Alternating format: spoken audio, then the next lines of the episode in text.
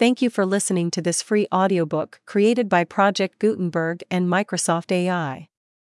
To learn more about the project or give feedback on the quality of a recording, please visit aka.ms/audiobook. Five Head Creek and Fish Drugging in the Pacific by Louis Becke. Five Head Creek. I I had ridden all day through an endless vista of ghostly gray gums and ironbarks when I came in sight of the long wavering line of vivid green foliage which showed me that I had reached my destination a roughly built slab hut with a roof of corrugated iron. This place was to be my home for six months, and stood on the bank of Five Head Creek, 25 miles from the rising city of Townsville in North Queensland. Riding up to the building, I got off my wearied, sweating horse, and removing the saddle and my blanket and other impediments, led him to the creek to drink, and then hobbled and turned him loose to feed on the soft, lush grass and reeds growing along the margin of the water. Then I entered the empty house, made a brief examination of it, and wondered how my mate would like living in such an apparently comfortless abode. I must mention that I had come from Townsville to take charge of Five Head Creek cattle run, which had suffered so severely from a terrible drought that it had been temporarily abandoned. We were to look after and repair the fencing, many miles length of which had been destroyed by fire or succumbed to white ants, to search for and collect the remnant of the cattle that had not perished in the drought, and see after the place generally. My mate was to follow me out in a few days with a dray load of stores. I lit a fire, boiled a billy of tea, and ate some cold beef and damper. Then, as the sun dipped below a range of low hills to the westward, I filled my pipe, and walking down to the bank of the creek, surveyed my environs. What a god forsaken looking country! I thought as I gazed around me, and indeed, the prospect was anything but inviting. On both sides of the creek, the soil showed evidences of the severity of the past drought. Great gaping fissures, Usen cracks we called them, traversed and zigzagged the hot, parching ground, on which not a blade of grass was to be seen. Here and there, amid the gray barked ghostly gums, were oases of green, thickets of stunted sandalwood whose evergreen leaves defied alike the torrid summer heat and the black frosts of winter months. But underneath them lay the shriveled carcasses and whitening bones of hundreds of cattle which had perished of starvation, too weak even to totter down to die, bogged in the banks of the creek. As I sat and smoked, a strong feeling of depression took possession of me. I already began to hate the place, and regretted I could not withdraw from my engagement. Yet in less than a week I began to like it, and when I left it, I did so with some regret, for I had made friends with sweet Mother Nature, whose loving kindness is with us always in wild places, though we may not know it at first, and take no heed of her many calls and silent beckonings to us to come and love, and rest and dream, and be content upon her tender, mighty bosom. My horse, cropping eagerly at the soft grass and salty pigweed, suddenly raised his head and pricked up his ears. He had heard something and was listening, and looking across to the opposite bank, I saw a sight that lifted me out of my sudden fit of depression and then filled me with delight. Two stately emus were walking along in single file, the male bird leading, holding his head erect, and marching like the drum major of a regiment of guards. On the margin of the bank, they halted and looked at the horse, which now stood facing them. A minute's scrutiny satisfied both parties that there was nothing to fear from each other, and then the great birds walked down the bank to a broad dry patch of bright yellow sand, which stretched halfway across the bed of the creek. Here the male began to scratch, sending up a shower of coarse sand, and quickly swallowing such large pebbles as were revealed, whilst the female squatted beside him and watched his labors with an air of indifference. Her digestive apparatus was, I suppose, in good order, and she did not need three or four pounds weight of stones in her gizzard, but she did require a sand bath, for presently she too began to scrape and sway from side to side as she worked a deep hole beneath her body, just as a common hen scrapes and sways and ruffles her feathers in the dry dust of the farmyard. In less than five minutes, the huge bird was encompassed in a cloud of flying sand, and working her long neck, great thick legs, and outspread toes exactly as an ordinary fowl. Then, having thoroughly covered herself with sand from beak to tail, she rose, shook herself violently, and stalked away up the bank again, where her companions soon followed her, and I lost sight of the pair as they strode through the thick green of the she oak trees. As darkness fell, I built up a larger fire and spread my blanket beside it to sleep under the open sky instead of in the deserted house, for the night was soft, warm, and windless. Overhead was a firmament of cloudless blue, with here and there a shining star beginning to show, but away to the southwest a dark line of cloud was rising and spreading, and I felt cheered at the sight, for it was a sign of rain. As I watched it steadily increasing, the first voices of the night began to call. A possum squealed from the branches of a blue gum in the creek, and was answered by another somewhere near, and then the long, long mournful wail of a curlew cried out from the sun-baked plain beyond. Oh, the unutterable sense of loneliness that at times the long drawn, penetrating cry of the curlew, resounding through the silence of the night amid the solitude of vast Australian plains, causes the solitary bushman or traveler to feel. I well remember on one occasion camping on the banks of the lower Burdekin River, and having my broken slumbers, for I was ill with fever, disturbed by a brace of curlews, which were uttering their depressing cries within a few hundred yards of me, and how I at last became so wrought up and almost frenzied by the persistency of their doleful notes, that I followed them up with a Winchester rifle, mile after mile, wasting my cartridges and exhausting mind and body in the vain attempt to shoot them. In the dark. There is to my knowledge nothing so mournful as the call of the curlew, unless it be the moaning cry of a penguin out upon the ocean, when a sea fog encompasses the ship that lies becalmed. There is something so intensely human about it, as if some lost soul were wailing for mercy and forgiveness.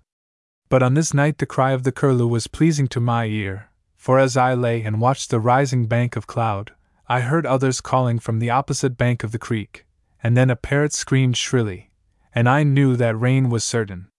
I jumped up, carried my blanket, saddle, and gun into the house, and then went out to collect firewood.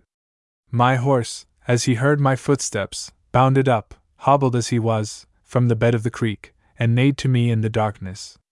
He too smelt the coming rain, and was speaking to me out of his gladness of heart. I called back to him, and then set to work and soon collected a number of dry logs, which I carried into the hut and threw down on the hard earthen floor made of pulverized ant heaps, just as the welcome thunder muttered away off in the distance. I brought a burning brand from the fire, threw it inside, and then called to my horse. Taking off his hobbles, I slipped the bridle over his head, and brought him in under shelter of the veranda, where he stood quietly, with a full stomach and contented mind, watching the coming storm.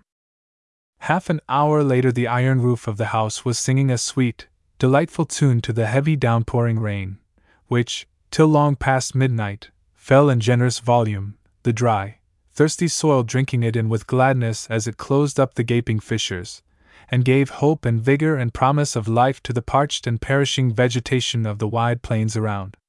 With supreme satisfaction, I sat at the open door, and smoked and watched, with my fire blazing merrily away. Then, before it was too late, I stripped off, and went out and let the rain wash off the dust and dirt of a day's journey under a fierce, baking Sunday. How cool, delightful, and invigorating it felt! I dried myself with a spare shirt, and then lay down on my blanket beside the fire to listen contentedly to the clamor of the rain upon the roof. About two in the morning the downpour ceased, the sky cleared, and a fair half moon of silvery brightness shone out above the tops of the white gum forest. Fifty yards or so away, in front of the door, a shallow pool had formed in a depression of the hard, sun baked soil, and as the soft light of the moon fell upon it, there came a whir of wings as a flock of night roving, spur winged plover lit upon its margin. I could have shot half a dozen of them from where I sat, but felt that I could not lift gun to shoulder and slaughter when there was no need, and their shrill cries, as they ran to and fro, afforded me an infinite pleasure. I took off my horse's bridle, put his hobbles on again, rubbed my cheek against his warm, moist nose, and left him. An hour before daylight, he stepped quietly inside and stood near the fire. The mosquitoes were annoying him, and he had come in to get the benefit of what little smoke was arising from the burning logs. At dawn, as I lay half awake, I heard a sound that made me jump to my gun the soft quacking of wild duck in the creek. Stealing cautiously down through the fringe of sheoaks, I came to a fine broad pool, in the center of which was a small sandbank, whereon stood a black duck with a brood of seven half fledged ducklings around her, dabbling merrily amongst the weed and debris of the margin. Of course, no one who thinks, unless impelled by sheer hunger, would shoot either an incubating or, just familied, duck, and I laid down my gun with an exclamation of disappointment. But I was soon to be rewarded, for a minute or two later five beautiful black and white Burdekin ducks flashed down through the vista of sheoaks, and settled on the water less than thirty yards away from me. They lit so closely together that my first barrel killed two, and my second dropped one of the others as they rose. I waded in and brought them ashore. Asterisk. I wonder how many people know how to cook and eat wild duck as they should be cooked and eaten, when they are plentiful, and when the man who shoots them is, in his way, a gourmet, and is yet living away from civilization and restaurants. This is the way. Pluck the feathers off the breast and body, then cut the breast part out, sprinkle it with salt, and pale it upon a stick, if you have a stick or branch of any kind, and hold it over a fire of glowing wood coals. If you have no skewer, then lay the red, luscious looking flesh upon the coals themselves, and listen to it singing and fizzing, as if it were impatiently crying out to you to take it up and eat it. When I returned, the sunrays were piercing through the gum trees and dissipating a thin mist which hung about the green, winding fringe of she oaks bordering the creek. From the ground, which now felt soft, warm, and springy to my naked foot, there came that sweet earthy smell that arises when the land has lain for long, long months under a sky of brass, and all green things have struggled hard to live. As I drew near the hut, I saw that the flock of spur winged plover were still standing or running about the margin of the newly formed pool. They took not the slightest notice of my approach, and I was careful not to alarm them, knowing that as long as the water remained they would continue to haunt the vicinity of the pool, and besides that, I already had three plump ducks, which would last me at least till the following morning. After breakfast, I set out to make a detailed examination of the creek for a distance of three or four miles towards its source. I was glad to find some very extensive water holes at intervals of a few hundred yards, then would come a stretch of sand from bank to bank, for owing to the want of rain the water had fallen very low, though it was still flowing by percolation through the sand. Yet, in time of flood, the whole of the flat country was submerged, and some of the large gum trees growing on the banks held in their forks, thirty five feet from the ground, great piles of dead wood and tangled debris that had been deposited there in a great flood of two years before. I was not long in making a very pleasing discovery. All the pools contained fish, some of which were of good size, for the water was so clear that I could see them swimming about, and I remembered now with satisfaction that among the stores coming on in the dray was a bundle of fishing tackle which I had bought in Townsville. Bird life all along the creek was plentiful, but this was to be expected, as the long drought had naturally driven game of all sort towards the water. I saw two or three small kangaroos, and everywhere along the margin were bandicoot holes, where the little pig like creatures had been digging for roots. Two miles from the hut, I came across a well constructed native fish weir, and nearby found the site of a camp. Evidently, a party of blacks had been enjoying themselves quite recently, fishing and cattle killing, for under some scrub I found the head and foreleg of a young steer. As I walked my horse slowly over the sand under the fringing oaks, I made the unpleasant discovery that snakes were very plentiful, not only the harmless carpet snake, but the deadly brown and black necked tiger variety, though against this were a corresponding number of iguanas, both of the tree climbing and water haunting species. The latter, to which I shall again allude, is a particularly shuddersome reptile. I had never before seen these repulsive creatures, and indeed, had never heard of them. I returned to the hut at noon, and to my surprise found a party of thirty or more blacks camped under some Leichhardt trees. They seemed a fairly healthy lot of savages, and were not alarmed when they saw I was carrying a gun. I rode quietly up to them, and shook hands with two or three of the bucks, who spoke a little English. They were, they told me, from the Ravenswood district, which they had left some weeks ago, and were now traveling towards the Burdekin, hunting as they went. Some of them came to the hut with me, and I saw at once that they had not taken anything of mine, though among other articles I had left on a wooden seat outside were several plugs of tobacco. I gave them a plug to divide, and then asked the most valuable of them how many cattle they had speared. Bald black fellow spear him cattle, he answered. Asterisk. What about that young fellow bullock you been eat long the creek? I inquired. They assured me that they had not speared the animal, which they had found lying at the bottom of a deep gully with a broken leg. Then, knowing it could not live, they had killed and eaten it. I was pleased to hear this, and have no doubt the poor creatures told the truth. They remained with myself and mate for a month, and proved of great assistance to us in fencing and other work, and I learned much valuable bushcraft from these wandering savages, especially of their methods of hunting and fishing. I shall now give the reader an account of some of the happy days my mate and myself spent in this lonely spot. 2. A few days later, my mate arrived with the dray, which we at once unloaded, and then turn the horses out to feed and have a spell before working them again. Every night since I had arrived, a thunderstorm had occurred, much to my delight, and already the once cracked and baking flats were beginning to put on a carpet of grass. And indeed, in three weeks it was 18 inches high, and made a glorious sight, the few remaining cattle eating it so hungrily that when night fell the creatures were scarcely able to move, so distended were their stomachs. Having started our Aboriginal friends to cut down ironbark saplings to repair the fencing, we first of all paid a visit to our nearest neighbor, a settler named Dick Bullen, who lived ten miles away. He received us most hospitably, like all good bushmen, and offered to assist us in looking for lost cattle. He was a splendid type of the native born Australian bushman, over six feet two in height, and simple and unaffected in his manner. I shall remember this man for one thing. He had two of the finest teams of working bullocks I have ever seen, and handled them in a way that commanded our admiration. Never once did he use his whip for any other purpose than to crack it occasionally, and it did one good to hear his cheery call to the fourteen laboring beasts as they toiled up the steep side of a creek or gully with a heavy load of timber, straining every nerve in their great bodies, while the sweat poured off their coats in streams. He was like one of his own bullocks, patient, cheerful, and strong, and an exclamation of anger seldom passed his lips, an oath never. He took a great pride in the appearance of his teams, and especially of the fact that no one of them showed the marks of a whip. We spent a pleasant hour with this man, and returned home by a different route, in the hope of getting a plain turkey, an altogether different bird from this scrub turkey. Hanson, my mate, was an excellent shot, especially with a rifle, and indeed when shooting turkeys preferred to use a 44 Winchester rifle. We managed to get one bird, a cock, but so old and poor that we gave it to the black contingent to eat. Nothing in the shape of food came amiss to these people, and their appetites were astounding. One day Hanson and I were following down a creek which junctioned with the Reid River, when we saw smoke ascending from a dry gully. Riding up, we came across a very old and shriveled gin and a boy and girl of about eight years of age.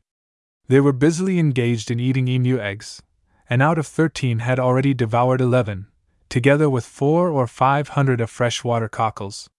Such a meal would have satisfied half a dozen hungry white men. Their overloaded stomachs presented a disgusting appearance, and they were scarcely able to articulate. A week after our arrival, the blacks told us that there were indications that the rainy season would come on earlier than usual, and that game, except duck and spur winged plover, would be very scarce. Also, that if the creek came down in flood, it would carry away most of the fish. This was bad news for such ardent sportsmen as Hanson and myself, for we were looking forward to plenty of fishing and shooting, not alone for its pleasures, but also because we were charged heavily for anything but the ordinary salt beef, tea, sugar, and flour. Sardines and tinned salmon were luxuries we could not afford, but fresh fish and game were better, and even when salted, were preferable to a continuous diet of beef. We had among our stores a 250 pounds bag of coarse salt. We had to kill our own meat and salt it down, and I proposed that we should at once set to work whilst the weather was fine and spend a week shooting and fishing. Such game as plain turkeys, the bustard, scrub turkeys, cockatoos, ducks, and sea, we could put in brine, whilst the fish could be dry salted and then put in the sun to dry. Hanson quite approved the idea, and we at once set to work. I was to be fisherman, and he the gunner. For, curiously enough, my mate was the most helpless creatures with a fishing line or rod that I ever saw. In five minutes he would either have his line hopelessly tangled, his rod broken, or his hook caught in his hand, and yet he never lost his temper. Taking with me two sturdy black boys as porters, and also bringing my gun and ammunition in case of meeting duck, I set out on foot, Hansen riding off, accompanied by a black fellow, to a chain of shallow lagoons five miles away. Within a quarter of a mile from the house was a fine deep waterhole formed by the creek being here confined between high banks. At one end, however, an exposed bar of small, coarse round pebbles ran almost across, and here I decided to begin, instead of from the bank, for not only were snakes difficult to see in the undergrowth, but plants of the dreaded stinging tree were also growing around and between the magnificent gums and the Leichhardts. These latter trees, named after the ill fated Dr. Leichhardt, are, I think, the most strikingly handsome of all large trees in the north of Queensland. They love to grow near or even in the water, and their broad, beautiful leaves give a welcome shade. But before I descended to the bank, I had to remain for some minutes to gaze on the beauty of the scene. The water at one end of the pool was of the deepest blue, towards the pebbly bar it gradually shallowed, and for the next eight or ten feet from the margin was as clear as crystal. Close in under the banks, the broad leaves of blue flowering water lilies covered the surface with a carpet of many shades of green and pink. Hovering above the lily leaves were hundreds of small white butterflies, with here and there a black and yellow banded dragonfly. Horse stingers, the Australian youth call them. Not a sound broke the silence, except now and then the rippling splash of a fish rising to the surface, or the peculiar click, click made by a crayfish burrowing under a stone. I leant over the bank and looked down, and then gave a start of pleasure, for right beneath me were three fish floating motionless on the surface, fish that, until then, I never knew lived in fresh water. They were in shape, color, and appearance exactly like the toothed gar so common on the sea coast a long, slender body with back of dark blue, sides of silvery white, and fins and tail of blue tipped with yellow. I was so excited that I was about to shoot them, but remembered that at so short a distance I should have only blown them to pieces, especially as they were directly beneath me. I motioned to the black boys to come and look, they did so, and I learned that these fish, when the creek was low, were sometimes plentiful, and would take almost any floating bait, especially if it were alive. Eager to begin, I told the boys to collect some crayfish for bait, but they said that it would take too long, and small fish were better, and running to some small lily covered pools about two feet in diameter, and very shallow, they jumped in and stirred up the sand and muddy sediment at the bottom. In a few minutes, some scores of very pretty red and silvery hued minnows were thrown out on the sand. I quickly baited my line, and threw it, with the sinker attached, into the center of the pool. Before it could sink, the bait was taken by a fine bream of two pounds, which I landed safely, and tossed to the boys. It was the first freshwater bream I had caught in Queensland, and I felt elated. Finding that the pool was clear of snags, I bent on three extra hooks, baiting each one with the whole of a tiny fish. Again the baits were seized before they reached the bottom. I hauled in two more bream, and as they came struggling and splashing into the shallow water, I saw they were being followed by literally hundreds of the same species, and also by fish much like an English grayling.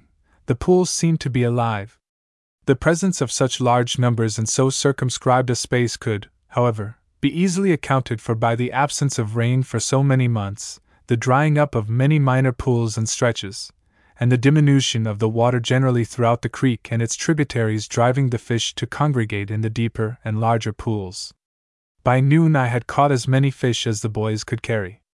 None, it is true, were very large, two and a half pounds, being the heaviest, but I was pleased to learn that there were places farther down the creek where the blacks frequently caught some very large catfish, when the water was muddy from heavy rain. These catfish, or as some people call them, jewfish, are the heaviest and best of all the Queensland river fish I have ever tasted, except those which, for want of their true name, I called grayling, and Hansen asserted were trout. Sending the black boys off with the fish, I cut a rod from a sheoak and quickly rigged a line. For a float, I used a small piece of dead wood, and baited with the largest minnow I could find. Then, clambering up the bank, I found a suitable open place to stand at the butt of a Leichhardt, from where I had a good view. I could not, however, see any of the gars, one at least of which I was so anxious to get, but made a cast into the center, and almost instantly one darted out from under the lily leaves and hooked himself beautifully. But in swinging him out, my line fouled the thorny bush, and for a minute I was in despair. There was the shining beauty suspended over the water, and almost making a circle of his body in his struggle to escape. At last, however, I cleared my line, and swung my prize high up on the bank. Determined to get a better rod, and return after dinner, I picked up gun and fish and followed the boys.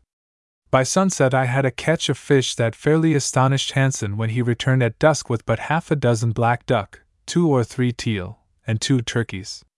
All that evening we were employed in cleaning and salting the fish and birds, except some for immediate use. We had many such days. Fish were to be had all throughout the course of the creek, and had we possessed a net like those the blacks sometimes used, we could have taken a hogsheadful in half an hour.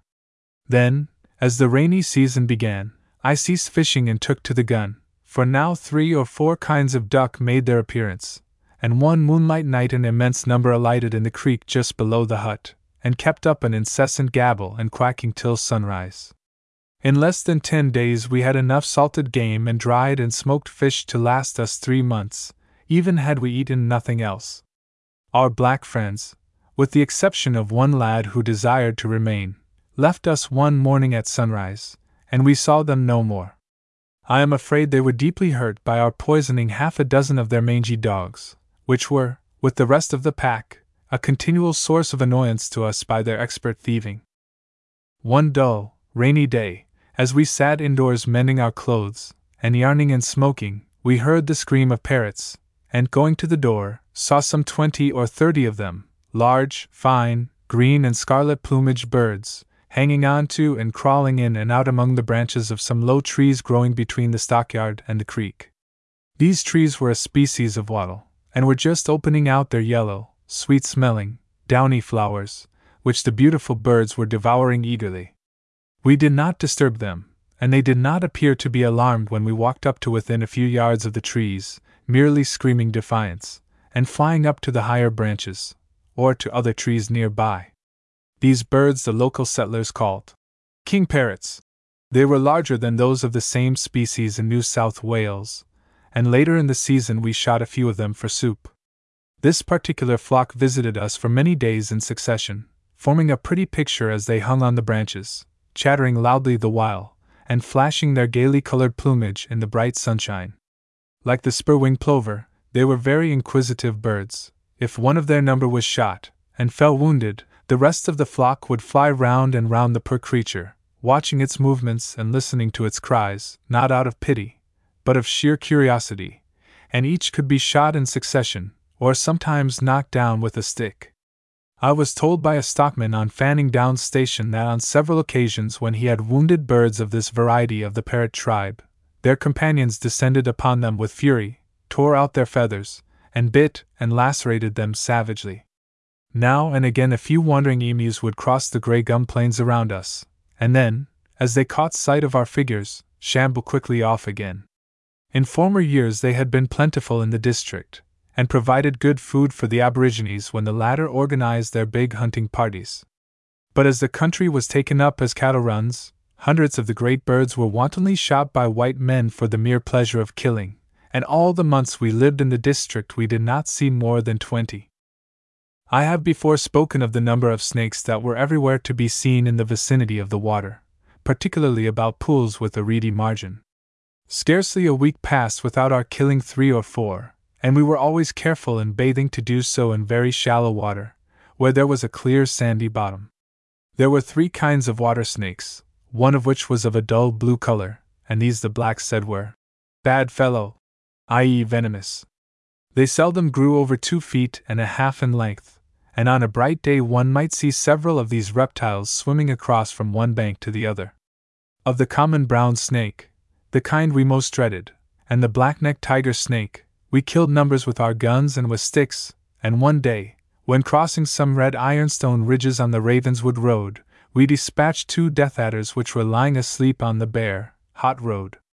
They were of a dull reddish brown, the same hue as the ground in the ironstone country, just as they are a yellowish brown in a sandstone region. One great pest to us when fishing were the number of mud turtles, greedy little creatures which persistently swallowed our hooks, which could only be recovered by placing one's foot on their backs, drawing out their long snaky necks to the utmost tension, and cutting off their heads. The other pests were the hideous flabby water iguanas, I do not know their proper name, which, although they never interfered with our lines, sickened us even to look at them. They were always to be seen lying on a log or snag in the water. As you approached, they either crawled down like an octopus, or dropped, in a boneless, inert mass, without a splash. Their slimy, scaleless skins were a muddy yellow, and in general they resembled an eel with legs. Even the blacks looked on them with disgust, though they are particularly fond of the ordinary iguana. The time passed somewhat wearily to us when heavy rains and flooded country kept us indoors for days together. Then one night after the weather had begun to get cooler and clearer, we heard, far, far overhead, the honk, honk of the wild geese, flying southwards to distant lagoons, and Hansen reminded me that in another week our term of service came to an end. What made you think of it? I asked. The cry of the wild geese going south for we, too, long for the South again. Fish drugging in the Pacific. In an American magazine of a few months ago, mention was made of the discovery of a method of capturing fish by impregnating the waters of slowly running rivers or small lakes with a chemical which would produce stupefaction and cause the fish to rise helpless to the surface. The American discoverer no doubt thought he really had discovered though I am sure many thousands of people in the civilized world have heard of, and some few hundreds very often seen, fish captured in a somewhat similar manner, the which is, I believe, practiced not only in India, Africa, and South America, but in the islands of the North and South Pacific, and I have no doubt but that it was known thousands of years ago, perhaps even when the world was young.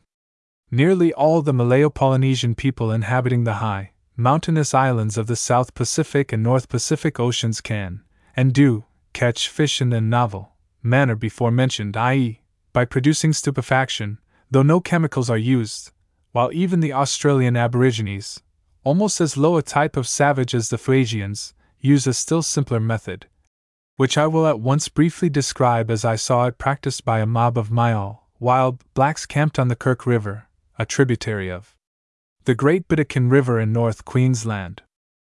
At a spot where the stream was about a hundred feet wide, and the water very shallow, not over six inches in depth, a rude but efficient dam was expeditiously constructed by thrusting branches of she oak and ti tree into the sandy bottom, and then making it partially waterproof by quickly filling the interstices with earthen sods, ti tree bark, reeds, leaves, and the other debris found on the banks. In the center, a small opening was left, so as to relieve the pressure when the water began to rise. Some few hundred yards further up were a chain of water holes, some of which were deep, and in all of which, as I knew by experience, were plenty of fish, bream, perch, and a species of grayling. As soon as the dam was complete, the whole mob, except some gins and children, who were stationed to watch the opening before mentioned, sprang into the water, carrying with them great quantities of a greasy grayish blue kind of clay, which rapidly dissolved and charged the clear water with its impurities. Then, too, at the same time, thirty or forty of their number, over a hundred, began loosening and tearing away portions of the overhanging bank, and toppling them over into the stream. This they accomplished very dexterously by means of heavy, pointed sticks. The work was carried out with an astounding clamor, those natives in the water diving to the bottom and breaking up the fallen earth still further till each pool became of the color and something of the consistency of green pea soup. Hundreds of fish soon rose gasping to the surface, and these were at once seized and thrown out upon the banks, where a number of young pickaninnies darted upon them to save them being devoured by a swarm of mongrel dogs, which lent an added interest to the proceedings by their incessant yelping and snapping. As the slowly running current carried the suffocating and helpless fish downstream, the hideous noise increased, for the shallow stretch in front of the dam was soon covered with them bream, and the so called grayling, perch, eels, and some very large catfish. The latter, which I have mentioned on a previous page, is one of the most peculiar looking but undoubtedly the best flavored of all the Queensland freshwater fishes. It is scaleless, tailless, blue gray in color, and has a long dorsal spike, like the salt water. Leather jacket. A scratch from this spike is always dangerous, as it produces intense pain, and often causes blood poisoning. Altogether, over a thousand fish must have been taken, and I gazed at the destruction with a feeling of anger, for these pools had afforded my mining mates and myself excellent sport, and a very welcome change of diet from the eternal beef and damper. But a few days later, after our black friends had wandered off to other pastures, I was delighted to find that there were still plenty of fish in the pools. Early in the 70s, I was shipwrecked with the once notorious Captain, Bully, Hayes, on Kusaie, Strong's Island, the eastern outlier of the Caroline Islands on the North Pacific, and lived there for twelve happy months. And here I saw for the first time the method of fish stupefaction employed by the interesting and kindly natured people of this beautiful spot. I had previously seen, in eastern Polynesia, the natives drugging fish by using the pounded nuts of the futu tree, Barringtonia speciosa, and one day as I was walking with a native friend along the beach near the village in which I lived, I picked up a futu nut lying on the sand, and remarked that in the islands to the far south the people used it to drug fish. Kussis laughed. Futu is good, but we of Kusaie do not use it, we have ope which is stronger and better. Come, I will show you some ope growing, and tomorrow you shall see how good it is. Turning off to our right, we passed through a grove of screw pines, and then came to the foot oti the high mountain range traversing the island, where vine and creeper and dense jungle undergrowth struggled for light and sunshine under the dark shade of giant trees, whose thick leafy branches, a hundred feet above, were rustling to the wind. Here, growing in the rich, red soil, was a cluster of ope, a thin stemmed, dark green leaved plant about three feet in height. Kussis pulled one by the roots, and twisted it round and round his left hand. A thick, white, and sticky juice exuded from the bark. It sickens the fish very quickly, he said, quicker than the futu nut. If much of it be bruised and thrown into the water, it kills the largest fish very soon, and even turtles will sicken. It is very strong. I asked him how the people of Kusaie first became acquainted with the properties of the plant. He shook his head. I do not know.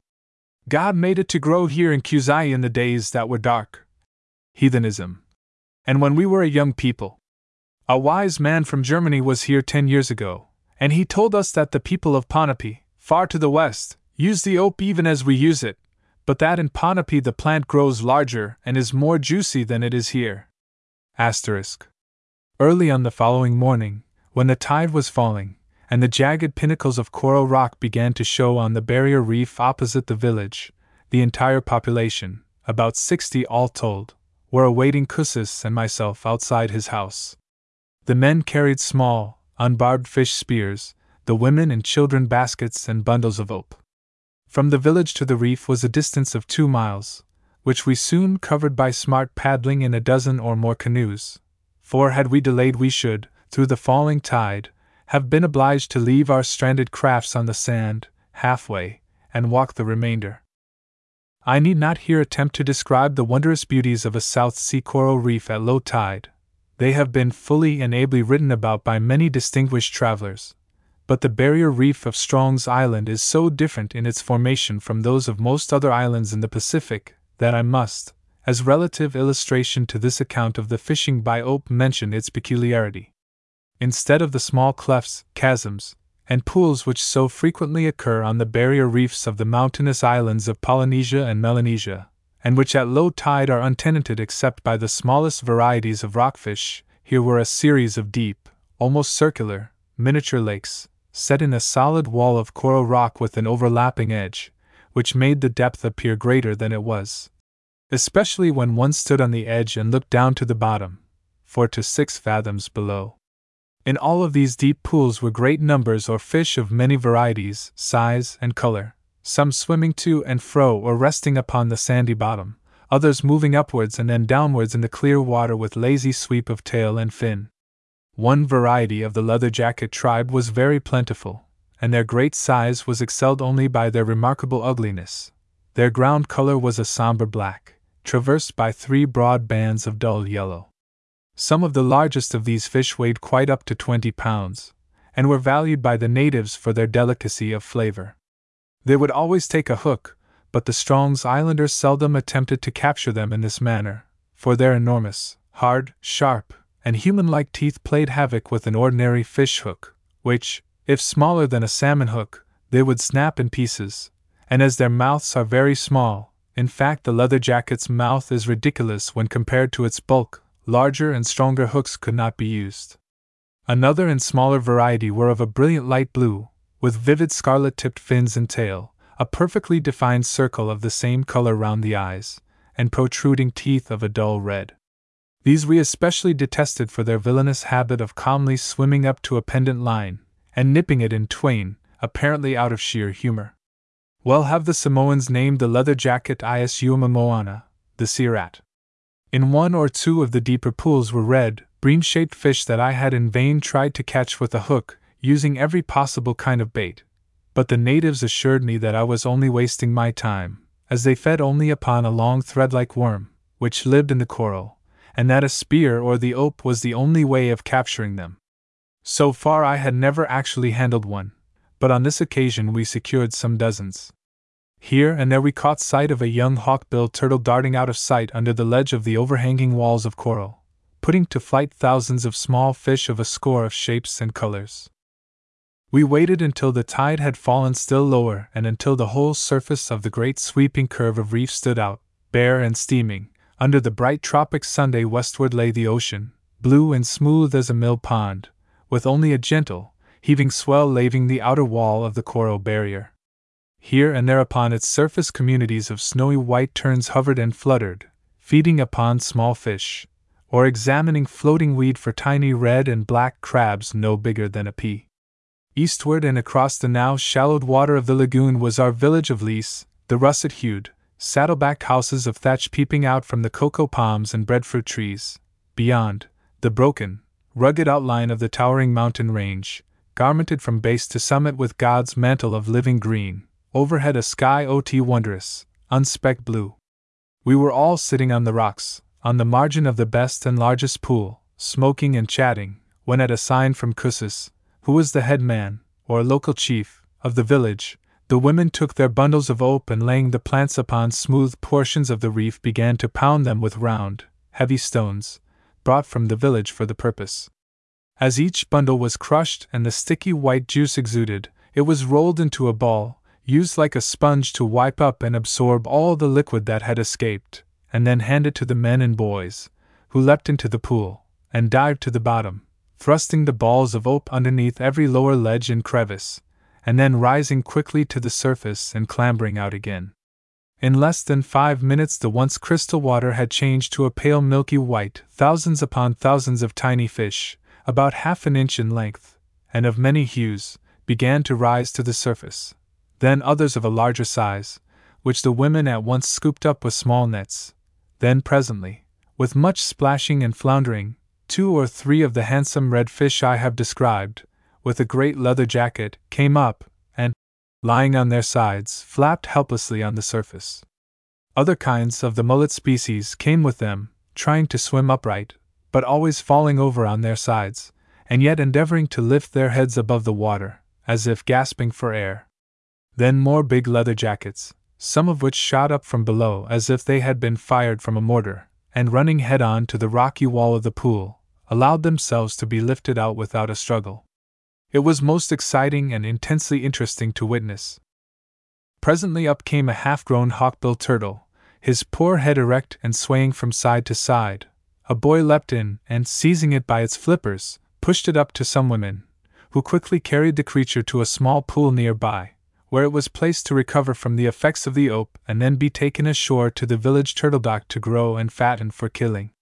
The turtle dock, I must explain, was a walled in enclosure, partly natural, partly artificial, situated in a shallow part of the lagoon, wherein the least people confined those turtle that they could not at once eat. Sometimes as many as thirty were thus imprisoned and fed daily. Out of this one pool, which I think was not more than fifteen yards across, we obtained many hundredweights of fish and three turtle. All fish which were too small to be eaten were thrown into other pools to recover from the effects of the ope. The very smallest, however, did not recover, and were left to float on the surface and become the prey of large fish when the incoming tide again covered the reef. I must here relate an incident that now occurred, and which will serve to illustrate the resourcefulness and surgical knowledge of a race of people who, had they met them, Darwin, Huxley, and Frank Buckland would have delighted in and made known to the world. I shall describe it as briefly and as clearly as possible. I had brought with me a knife, a heavy, broad backed, keen edged weapon, which the Chinese carpenter of our wrecked ship had fashioned out for me from a flat 12 inch file of Sheffield steel, and Cussis had, later on, made me a wooden sheath for it. In my excitement at seeing a large fish rise to the surface, I used it as a spear, and then, the fish secured, had thrown the knife carelessly down. It fell edge upwards in a cleft of the coral rock, and Kiny, the pretty twelve year old daughter of Cussis, treading upon it, cut her left foot to the bone. Her father and myself sprang to her aid, and whilst I was tying the one handkerchief I possessed tightly round her leg below the knee so as to stay the terrible flow of blood, he rapidly skinned a large leather jacket by the simple process of cutting through the skin around the head and shoulders and then dragging it off the body by holding the upper edge between his teeth and then with both hands pulling it downwards to the tail. In less than five minutes, the sheet of tough fish skin was deftly and tightly wrapped round the child's foot, the handkerchief taken off and replaced by a coir fiber fishing line, wound round and round below and above the knee. The agony this caused the poor child made her faint, but her father knew what he was about when he ordered two of the women to carry her ashore, take off the covering of fish skin, cover the foot with wood ashes, and bind it up again. This was done, and when we returned to the village an hour or two later, I found the girl seated in her father's house with her injured foot bandaged in a way that would have reflected credit on MRCS. After exploiting the large pool, we turned our attention to some of those which were wider, but comparatively shallow, and in these, the bottoms of which were sandy, we obtained some hundreds of mullet and garfish, which were quickly overpowered by the ope juice. In all, I think that we carried back to the village quite five hundred weight of fish, some of which were very large. The weight of three of the large banded leather jackets I estimated at fifty pounds. In after years, in other islands of the Pacific, when I saw the fearful and needless havoc created by traders and natives using vile dynamite cartridges and so destroying thousands of young fish by one explosion, I tried hard to get them to use either the futu nut or the ope plant, both of which under many names are known to the various peoples of eastern Polynesia. But the use of dynamite has an attractive element of danger, it is more sudden and destructive in its effect, it makes a noise and churns up and agitates the water, its violent concussion breaks and smashes the submarine coral forest into which it is thrown, and its terrific shock kills and mutilates hundreds of fish, which, through their bladders bursting, sink and are not recovered. Only a few years ago, an old and valued American friend of mine, an ex ship captain settled in the Gilbert Islands in the North Pacific, became annoyed at what he deemed to be the excessive prices the natives charged for fish. The excessive price I may mention, meant that he was asked a half dollar for a basket of fish weighing, say, 50 or 60 pounds. A half a dollar is equal to an English florin, but no coin was handed over. Four sticks OT tobacco costing the trader about 10 cents was the equivalent. So my friend decided to show the natives that he could do without them as far as his fish supply went. He bought a box of dynamite, with fuse and caps, from a German trading schooner, and at once set to work, blowing off his right hand within 24 hours, through using too short a fuse. That wretched box of dynamite proved a curse to the island. The natives, despite my friend's accident, bought every cartridge from him, singly or in lots, and they then began to enjoy themselves.